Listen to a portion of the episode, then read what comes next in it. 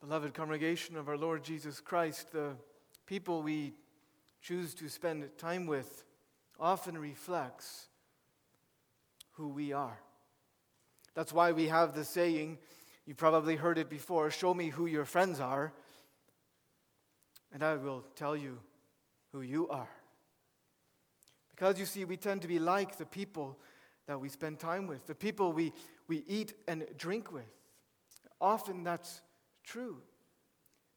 And that can impact the way that we think about the Lord Jesus Christ, as well as the Lord's Supper. We know from the Word of God that Jesus is the Son of God. In fact, that's how the Gospel of Mark, which we read from earlier, begins. It begins by telling us that Jesus is the Son of God. And that name, that, that, that title, it, it highlights his greatness. It highlights his, his deity. He is God, his, his glory and, and his majesty. It emphasizes his uniqueness because it's, it's saying Jesus is the Son of God. And because he is, and because the people that we spend time with usually reflects who we are, we can tend to think that the people Christ would choose to spend time with, the people that he would eat and drink with, if he would choose to eat and drink with people at all, are the great people, the respectable people, the righteous people the people who appear to be closest to him, the, the people who have it all together.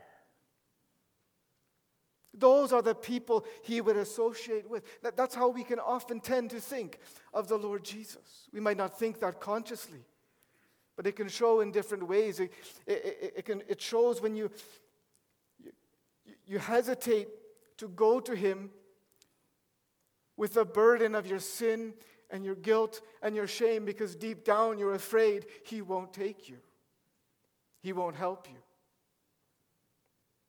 And on the, on the other hand, it, it shows when you feel pretty good about yourself and assume that therefore Christ, of course, accepts you. It shows when we despise others who think, who think we, who we think are not up to par in the Christian life. Or when we think some people are beyond hope. It, it shows when we presume to come to the Lord's Supper because of how good we think we did in this past week. It shows when we struggle to come to the Lord's Supper because we don't feel we are up to par. Consciously or unconsciously, we can sometimes live as if the people the Lord Jesus is interested in the people he receives and he loves to spend time with, the people he would eat and drink with, are people who've got it all together. Because after all, he's the great Son of God. But then you come to our text, Mark 2, verses 15 to 17. And there we read, we read that Jesus, this Son of God, spends time with who? With sinners.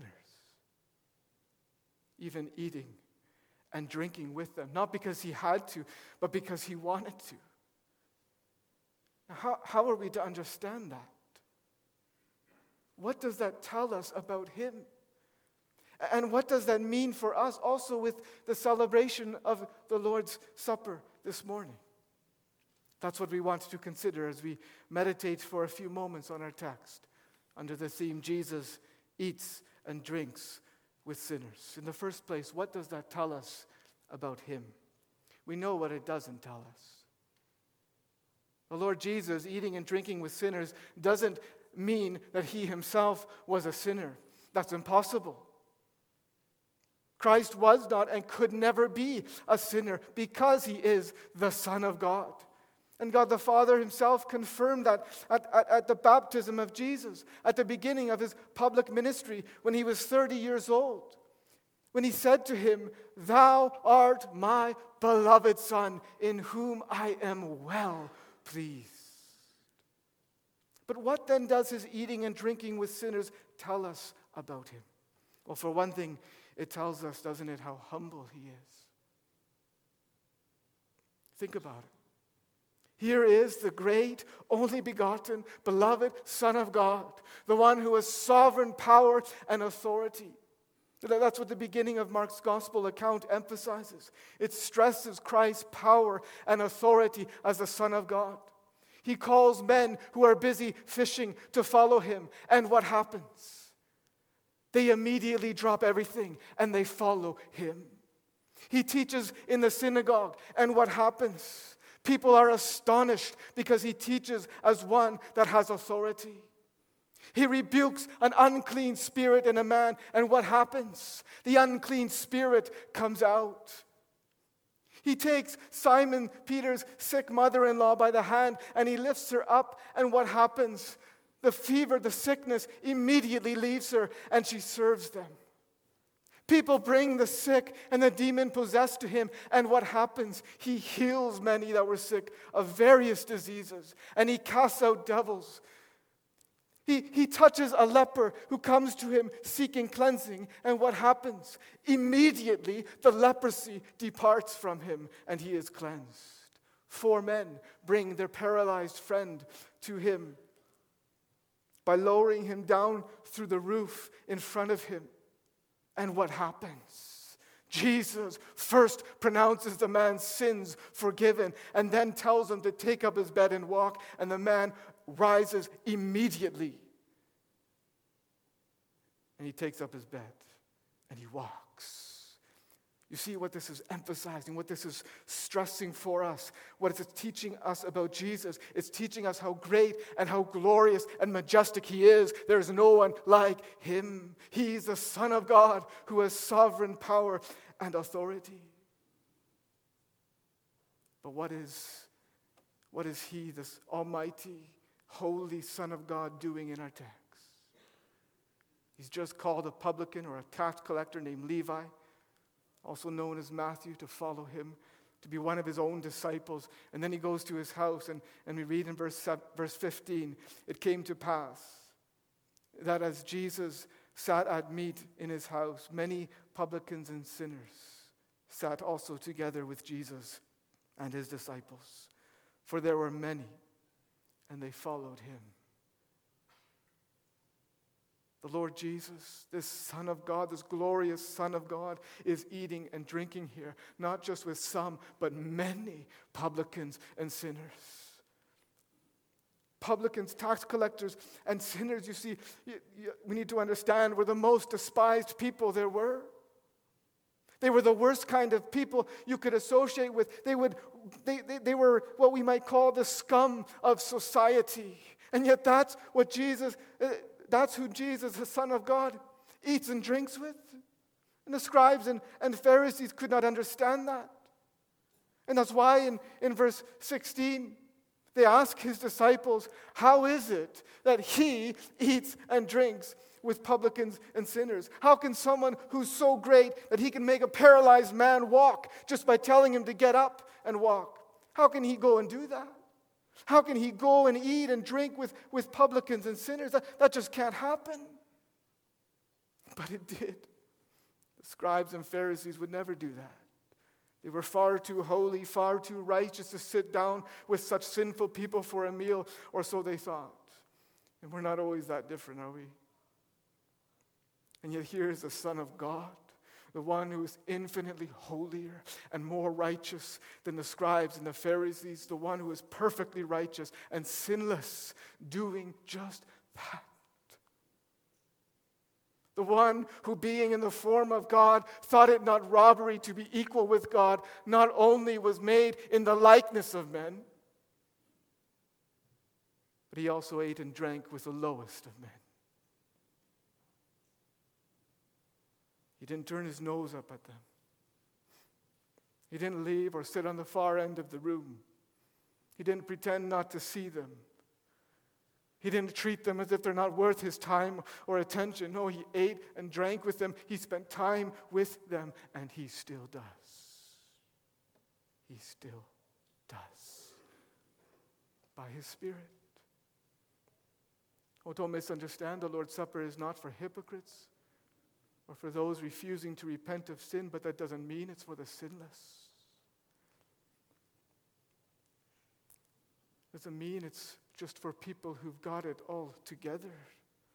No, think about when Christ first instituted the Lord's Supper in the upper room shortly before his death. Who did he institute it for?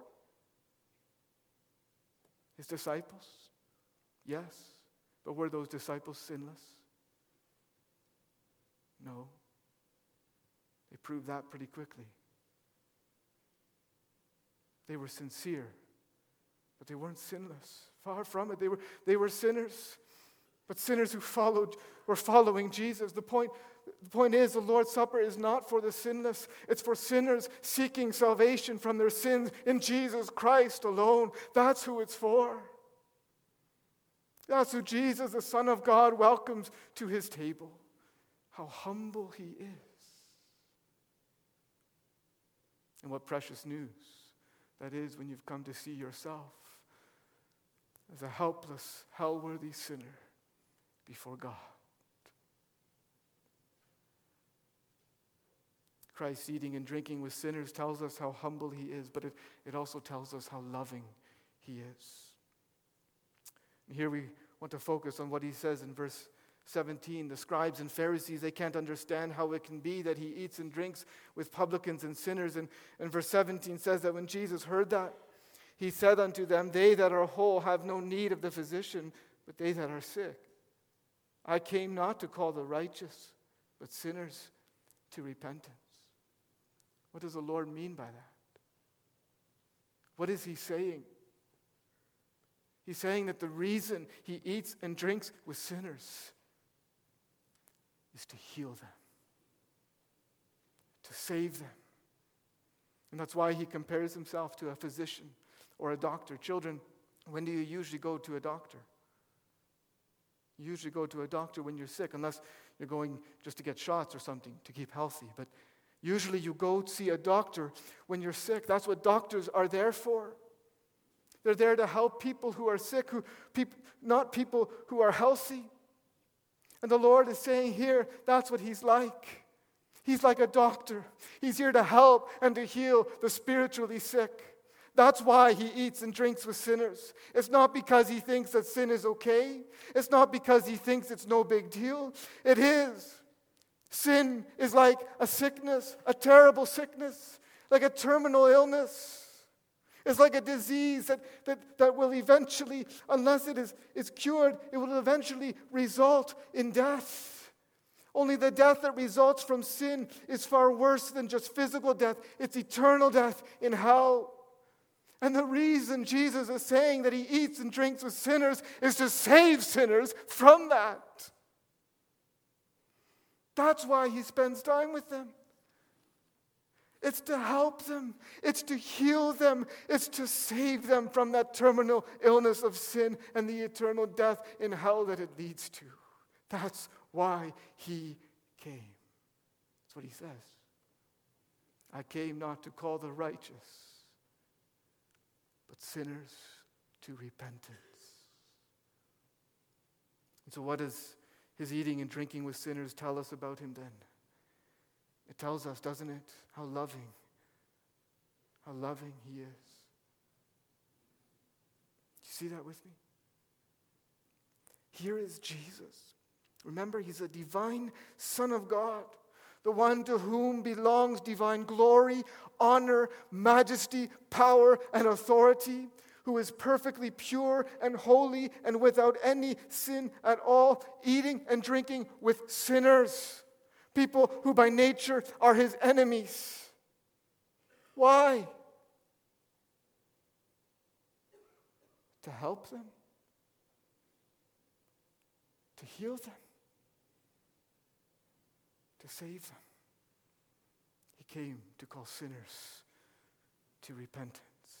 Do you see how loving He is? And isn't that what the Lord's Supper confirms for us? Doesn't it confirm what our text is teaching us about Him?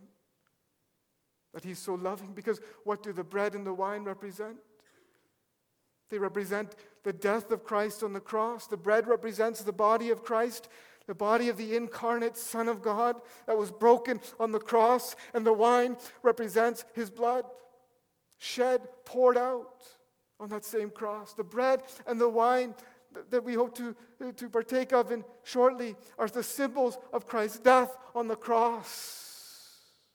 Here's what we need to understand who was his death for? What kind of people did Christ die for? Did he die for righteous people? Did he die for people who've got it all together? No, he didn't, did he? He died for sinners. He died for the same kind of people he ate and drank with in our text. Romans 5 makes that very clear. Listen to what it says in Romans 5, verses 6 through 8. For when we were yet without strength, in due time Christ died. For who? For the godly? Not what it says. For the ungodly. For scarcely for a righteous man will one die, yet peradventure, perhaps for a good man, some would even dare to die. But God commends his love toward us in that while we were yet what? While we were yet sinners, Christ died for us. That's how loving the Son of God is. He didn't just eat and drink with sinners, He didn't just call sinners to repentance, He died for them. Because that's the only way, you see, that sinners can be saved from sin and from hell. It's the only way you can be saved. It's the only way I can be saved. Christ, that great physician, had to do more than eat and drink with sinners for them to be healed. He had to do more than simply call them to repentance. He ultimately had to die for sinners, and he did. He did. That's what the Lord's Supper is all about. What a clear confirmation of how loving He is. And what an encouragement. What an encouragement to put our trust in Him. Christ eating and drinking with sinners tells us that Jesus is both humble and loving. But what does that mean then for us? That's what we want to think about briefly in our second thought. What the Lord Jesus eating and drinking with sinners means for us. And there are two things we can say. For one thing, for one thing, it means that all of us, all of us, from the youngest to the oldest, can and should come to Christ in repentance and faith. Because all of us, from the youngest to the oldest, are sinners. All of us need salvation. All of us need healing from our sins. Sometimes we fool ourselves into thinking we don't. We're like the Pharisees. We can be like them. We, they thought they were righteous. They thought they were good enough. They didn't think they needed Jesus Christ to be their Savior, but they did. They did. Outwardly, they may have looked good, but their, inwardly, their hearts were sinful. They needed Christ to come and heal them. And so do you, and so do I. And the wonderful thing is that that's what Christ came to do. That's what his eating and drinking with sinners is all about. It's about his purpose to save sinners. It's about his coming not to call the righteous, but sinners to repentance. And you see, that should encourage us then. It should encourage us all. His humility and love for sinners should encourage us all. Also, when the weight of our sins presses us down, to come to him. You can be tempted to think when that happens, when you feel the guilt, when you feel the shame, when you feel your insufficiency and, your, and your, your, how far you've fallen short, you can be tempted to think Jesus doesn't want me. He wouldn't want me, but He does.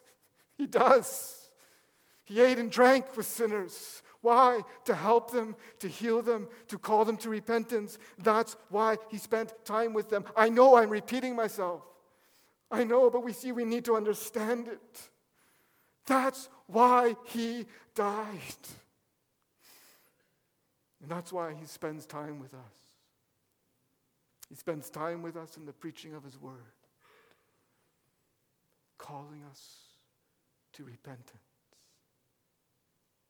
so that we might be healed, so that we might be saved. Don't think he won't receive you because you're such a horrible sinner. You're exactly the kind of person he came to save. This is a faithful saying and worthy of all acceptance that Christ Jesus came into the world. Paul says in 1 Timothy 1, verse 15, to save sinners, of whom I am chief. That's the first thing it means then that all of us, his eating and drinking with sinners means that all of us can and should come to him in repentance and faith. But the second thing is this we don't need we don't need to be perfect to come to the Lord's Supper. We don't. If we did, no one, no one could come. No one could rightly come to the Lord's Supper if, if what was required was perfection. But that's not what He requires. He doesn't look, the Lord Jesus doesn't look for perfect faith. He doesn't look for perfect repentance. He calls His people with all their weaknesses and all their imperfections to come to Him to come to his table, to come and to eat and drink. He ate and drank with sinners when he was on earth. That's how humble and loving he was then. But even thou, even though now he's in heaven physically, he's no less humble and he's no less loving. And in fact, it's when you come, it's when you come that he works also through his sacrament, through the Lord's Supper, to heal you, you see, to heal your imperfections, you say, but my faith is so small, my repentance is so feeble. I know. So is mine. But you see, it's through our coming and it's through our eating and drinking, looking to Jesus with the faith that He has given us, however small and however feeble it may be, that He comes and He strengthens us. He strengthens our faith, He strengthens our repentance. That's why He gave His, his supper. He gave it to strengthen our faith and repentance that is so often weak and frail. Why did he eat and drink with sinners? So that they might be healed. To call them to repentance, not just initial repentance, but increasing and ongoing repentance. Why does he give his supper?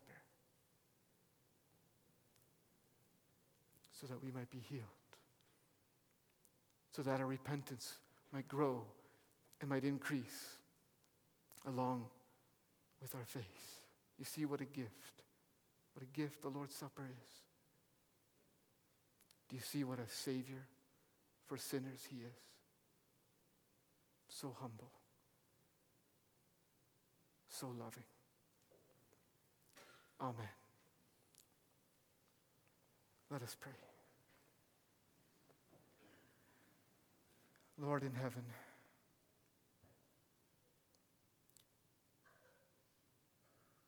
we cannot comprehend your humility or your love. And at times it can be so hard for us to believe. But we thank you that you've given your word so many passages in your word that confirm it for us time and time again. And we thank you for this supper by which you confirm it also. Help us, O oh Lord, then to come looking to Jesus, looking away from ourselves and our weaknesses and failures and and faults and shortcomings. Coming, trusting in Jesus Christ. Be pleased, O Lord, to strengthen us. We ask it in, your, in Jesus' name. Amen.